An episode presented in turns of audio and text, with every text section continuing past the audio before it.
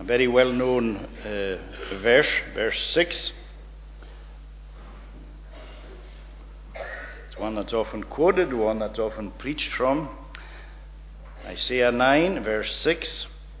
For to us a child is born, to us a son is given, and the government shall be upon his shoulder, and his name shall be called Wonderful Counselor, Mighty God, Everlasting Father, Prince of Peace. Well, as we know, Isaiah had a way of grabbing people's attention, because quite often when you come to his writings, you find him going, hey, or ho.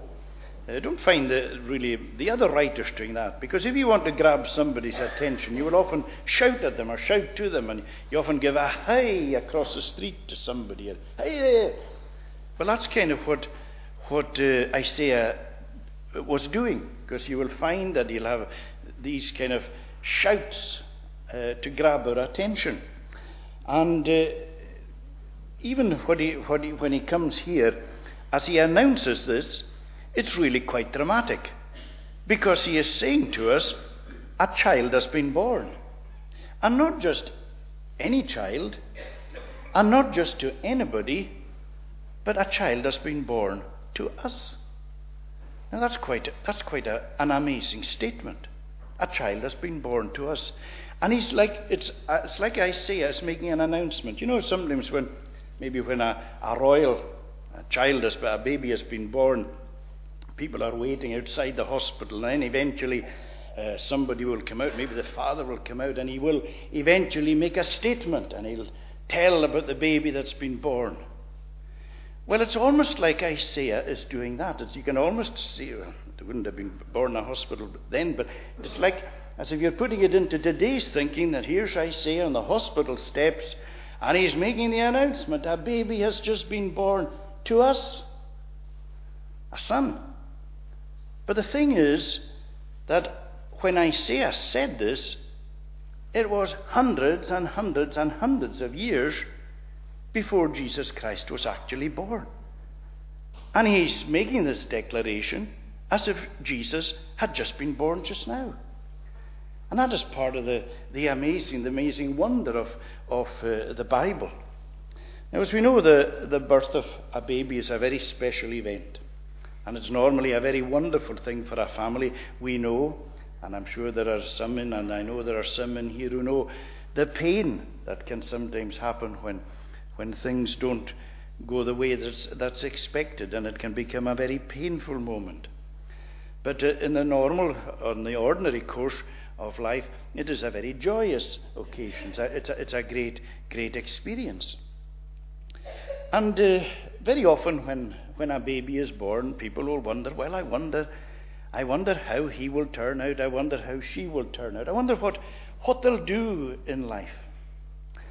And some babies have been born who have had a huge influence in this world, sometimes for good, sometimes for bad. You remember that Hitler's mother would have looked on this little baby and said to herself, I wonder what he will do. And when you think of the devastation, the death, the bloodshed, the havoc. So sometimes little babies turn out to be monsters, but many turn out to do great things in this world. Well, no baby that was ever born into this world, ever, that had the greatest influence and the greatest impact, a greater impact than the baby that is spoken about here. And as we said, it's amazing that this baby is born, this son is born to us, to you, to me. Now that's incredible. People say, the Bible's not personal. Well, I can't think of anything more personal than that.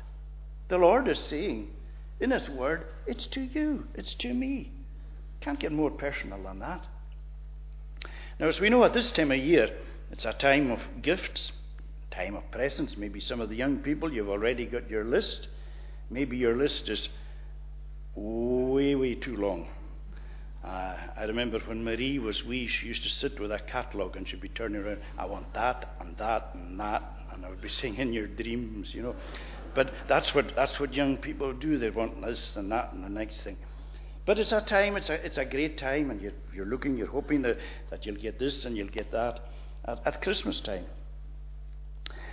And some people, for presents, they give what we would term an experience. They'll give somebody something that they can do, that they can go to, an event. That they might say, well, I got your tickets to go to such and such a thing. Or I got your tickets to go to such and such a place. There's quite a lot of people do that. They buy something for somebody so that it works out as an experience for them.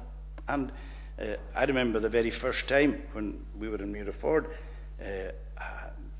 we were given, as a family, we got 2 nights in Dunblane Hydro. And I'd never witnessed, since we were married, we'd never stayed in a hotel.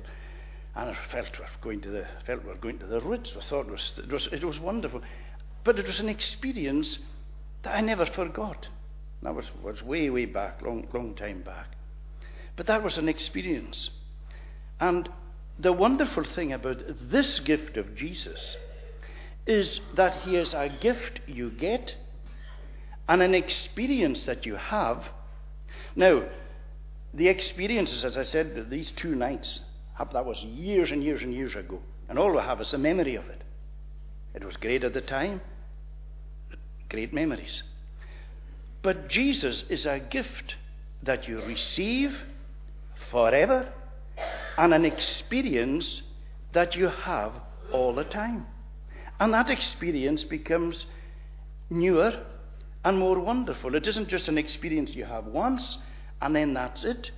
Because Jesus comes to live with you and in you through the Holy Spirit so that you're able to meet with him and fellowship with him and enjoy him so that he becomes a living life experience in your own soul.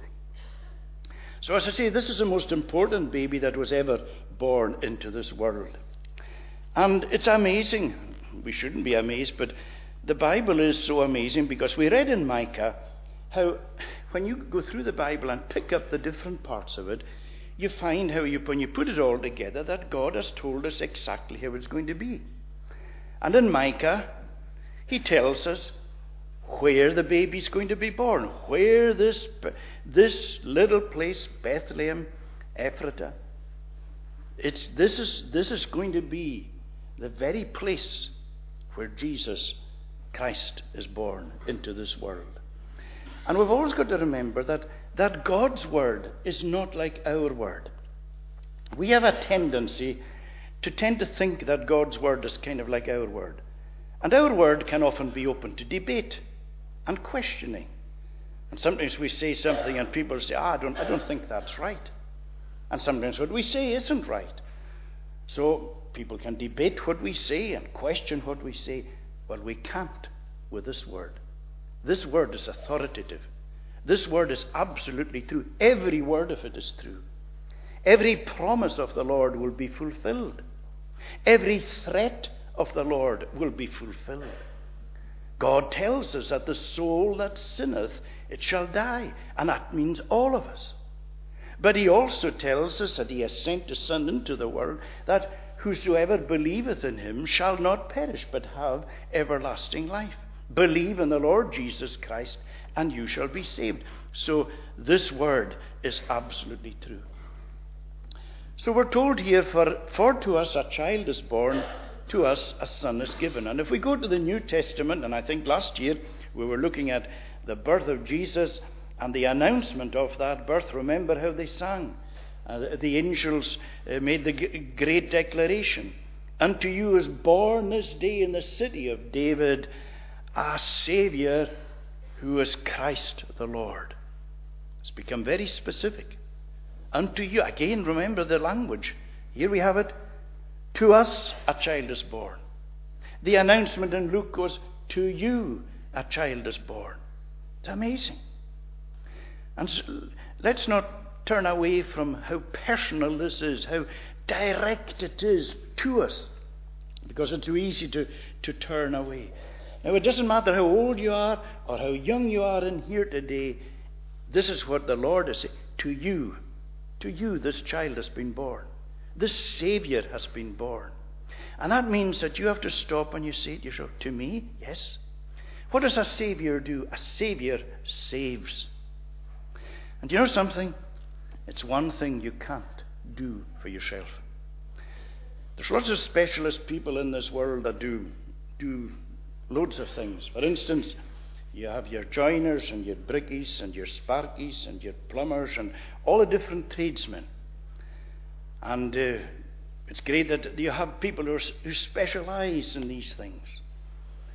And so that if something goes wrong with your wiring or something, you're able to call a spark. If something goes wrong with your plumbing system, you can call in a plumber. If your car conks out, you can get a mechanic. If you fall ill, you can get a doctor. There's all these people who are specialized in doing different things for us. But you know, as long as we're able to do things for ourselves, that's what we want to do. We're independent. We like to do things for ourselves.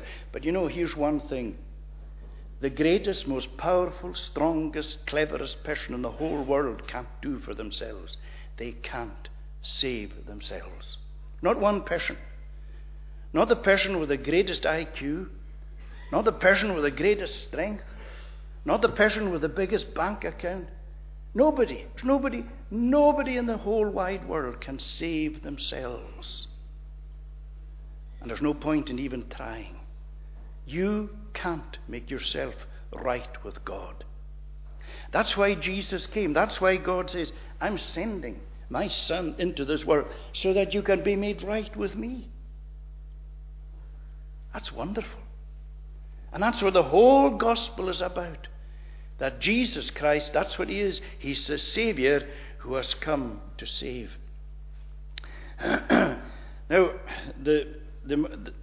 we know that it's a great mystery, and this is what we can't understand, is how the second person in the Godhead, remember there's three persons, there's Father, Son, Holy Spirit, how the second person in the Godhead, who has always been, who was involved in the creation of this world, the sun, the moon, the stars, of everything, nothing was made without him, and yet he took human nature. He came into this world to become one just like us, born, so that he has two natures in the one person. And you might say to yourself, you know this, I can't get my head round that. Well, let me tell you something. You're not alone. I don't think there's anybody in here who can get their head round that. We know it, we believe it, we accept it, but our full understanding of it, we cannot. Because the Bible tells us it's actually a mystery. That's what it says. Great is the mystery of godliness. Christ revealed or manifested or come to us in the flesh. But this is what has happened, and it's true. So now we see something about him. I'm going to run through this very quickly. Unto us a child is born, to us a son is given, and the government shall be upon his shoulder. Well, I'll tell you one thing, I would not like to be in government. And we're very glad that there are people who are up for that work. But I can't even begin to imagine the pressure that must be on, for instance, the Prime Minister and those who are in Cabinet. There's huge decisions to be made for everybody. And you wonder how they're going all the time. They seem to see before the election they seem to be on the go night and day. And then as soon as the election is over, they're straight into the work. It's a huge amount of work, a huge responsibility. But Jesus, it's not just the government at Westminster or the government in Holyrood or not local government here. It's a government of the whole world. We use the expression, he's got the whole world in his hand. Well, the Bible tells us here he's got the whole world on his shoulders. The government of the whole world, but particularly the government of his church, of his people, he has on his own shoulders. And this is one of the wonderful things, that God, as he is the Lord, as he is governing, he's working everything for your good. That's what he does. You know, the MPs, MSPs, they have what we would term surgeries, or they have their offices where you can go, and at particular times you can go and meet with them. If you had a really big problem, you could say, "Could I meet with you? Because I need to tell you. I need to see what you can do." Now the thing is, there's only limited times that you can meet with them, because they won't be here all the time. They're away a lot of the time. But here is the one whose the government on his shoulder, and you can meet with him any time, and you can pour out your heart, and you can go to him any time and say, "Lord, I'm in trouble. I don't know what to do. Lord, I'm not coping. Everything has got on top of me. I feel utterly weighed down. Lord, my life isn't working the way. Lord, there was a day when I felt in control of my life. I no longer do. What do I do?" Well, he is the one who will listen to you all the time. And you know what he has promised? That for you who trust in him, that he's going to work everything for good. That doesn't mean that everything is going to be good in your life all the time, but that he's going to work it ultimately so that at the end it's going to be for your good. And that's the most amazing thing. And we're told then that his name shall be called Wonderful Counselor. Now it's actually one word, wonder.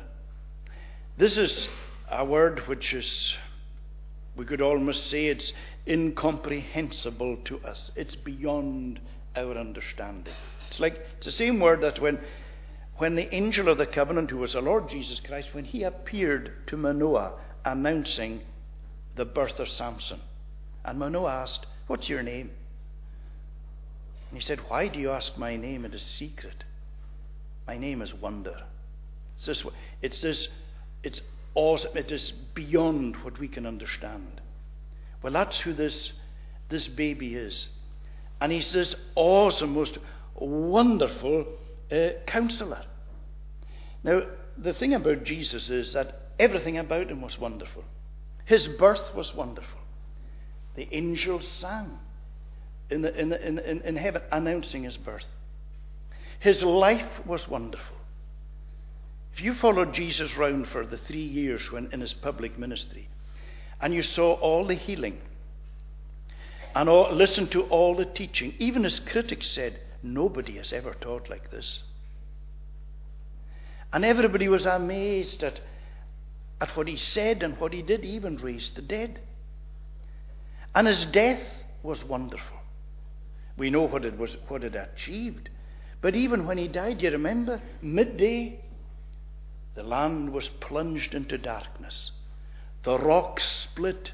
The earth trembled. The graves opened. It was like the very sun was hiding its face from what was happening. His burial was amazing, was wonderful, because he was only in the tomb for 3 days and then he rose. On the third day he rose.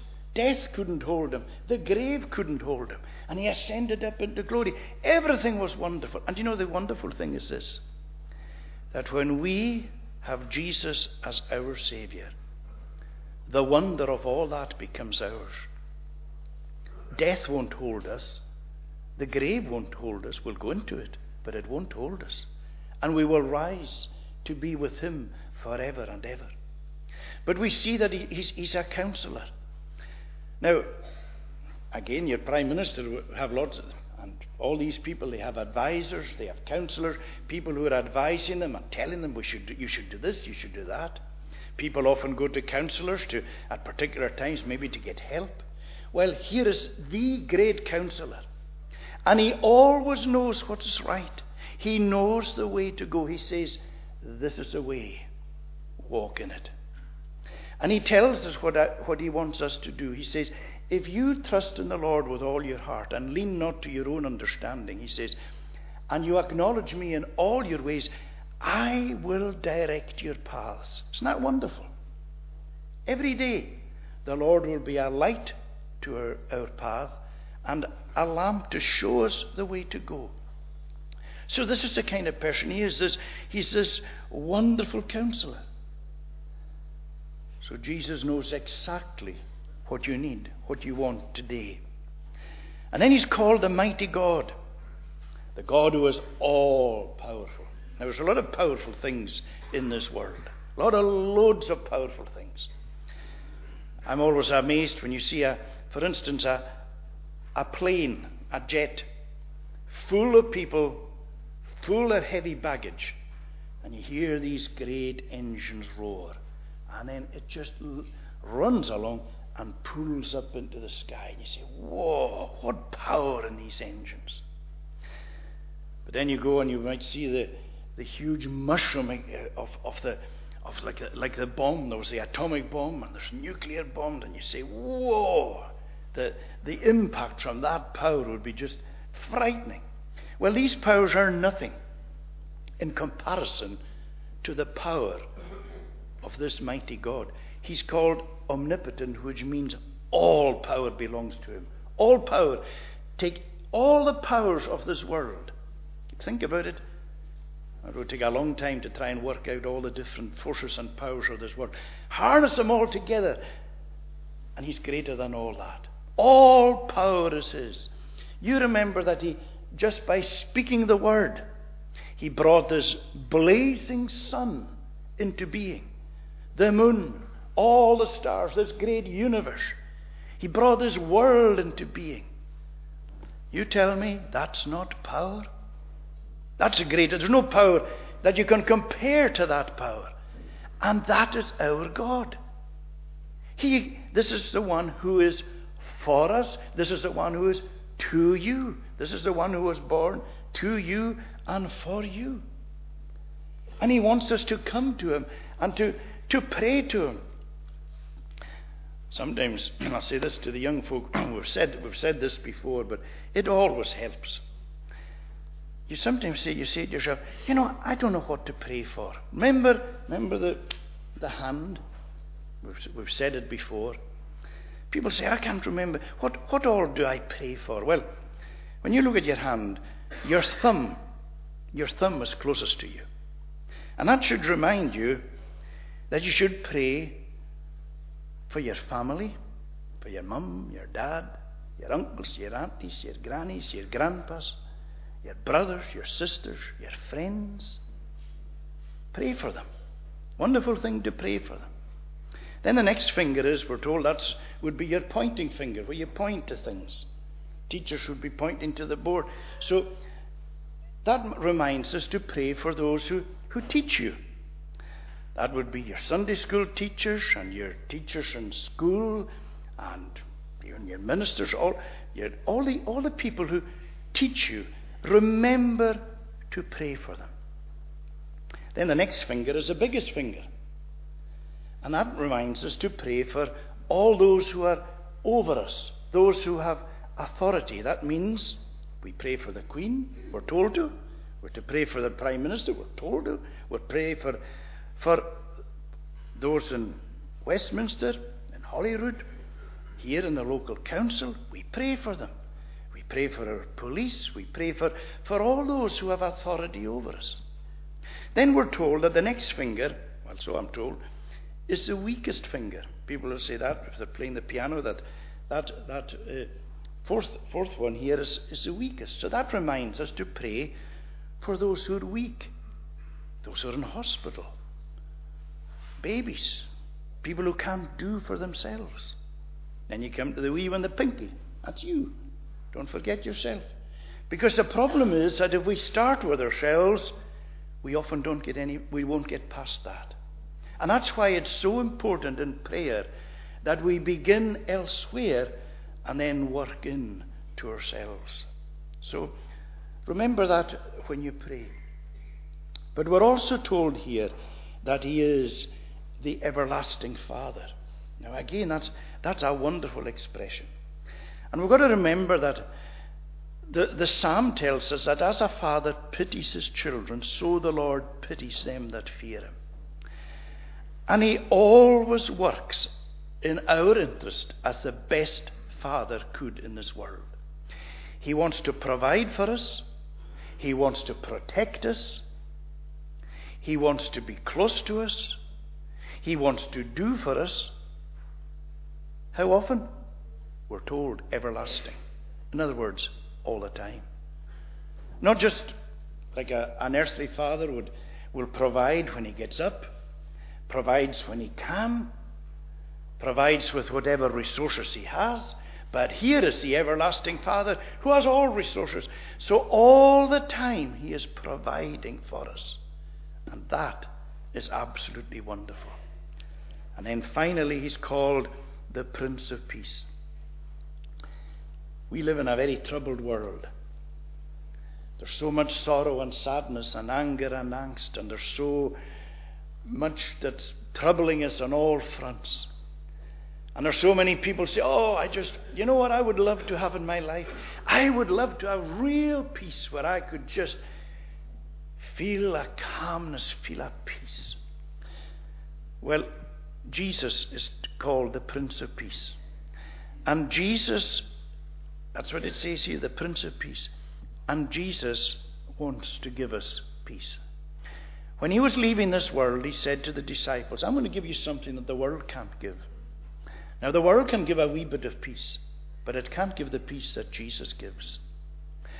And you know, one of the wonderful things about Jesus' peace is it's very different to the peace that might come after a war. You know, when two nations are at war, and then the leaders eventually come to a place where they agree to a ceasefire and the war is over. There might be peace instead of war, but there's still a lot of anger and resentment and hatred and all sorts of things going on in people's hearts. But this is different, because at first we're at enmity with God, we're away from God, we don't want God. But when God comes to us, when Jesus takes us to himself, he takes away that enmity, he breaks the war, he brings an end to the war, and he brings the peace so that we become friends with him. He becomes our great friend. We get engaged to him. In fact, we're going to have a marriage. And this is what he does. And he gives us peace. Underneath all that might be going on in our lives, underneath it all, there's a settled peace can only be found in him. And you know, when Jesus is at the head of our life, when he's over everything, everything fits into place. It's like the wee girl, you probably heard before, a wee girl, she came home from Sunday school. She wanted to tell her dad, she was just wee, wanted to tell her dad all that she had heard. He was reading the paper, he wasn't interested. I said, I don't want to listen to that. But she was determined to try and tell him. And he couldn't get peace. And there was he saw over on the table, there was a map there of the world. So he got scissors and he cut it into bits. He said, there you are, go and make a map of the world, put it all together. And he thought, that'll keep her for the next hour, I'll get peace. She came back just in a very short time, and it was on a tray. And he said, how on earth do you do that? Well, she said, on the other side, there's a picture, a painting of Jesus. And she said, I fitted that together, turned it round, and when Jesus was in place, then the world was in place. And you know, that is true. If Jesus is in his right place in this world would be just such a different place. And it's equally true in your own life. If Jesus is in place, in the right place in your heart, then your world will be right, because you will be right with God. Remember this Jesus. He came for you. That's what it tells us.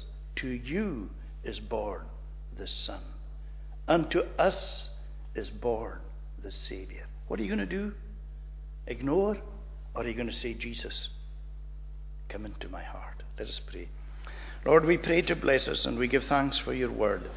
And we pray that we might take it to heart, that we might receive it and believe it. We pray that Jesus will become very precious to us, and that you will feed our souls, that you will do us good. We pray to take us all home safely. We pray to bless the cup of tea, coffee in the hall after. And we give thanks, Lord, for every gift that you give to us and all the different things that you do for us. We give thanks, Lord, for the willingness of so many people in this congregation to work and to serve and to do And we pray to bless them. Watch over us and take away our sin in Jesus' name. Amen. We conclude singing in Psalm 23. Because this child that was born, this baby that was born into this world, of course, is the great shepherd, the good shepherd, the shepherd of our souls. And our prayer is that he will be your shepherd and that he will take you eventually to his house forever. And it's in the Sing Psalms version, and we're going to sing to the tune Jehovah Sid Kenya, Psalm 23 from Sing Psalms, which is on page 28. The Lord is my shepherd, no want shall I know. He makes me lie down where the green pastures grow. He leads me to rest where the calm waters flow. To the last verse. So surely your covenant, mercy and grace will follow me closely in all of my ways. I will dwell in the house of the Lord all my days. Psalm 23, the whole psalm, the tune Jehovah.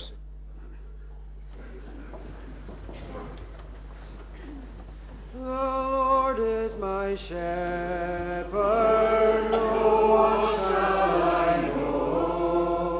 He makes me lie down where the green pastures grow. He leads me to rest where the calm waters flow. He leads me to rest where the calm waters flow. My wandering steps he brings back to his way, and straight paths of righteousness making me stay.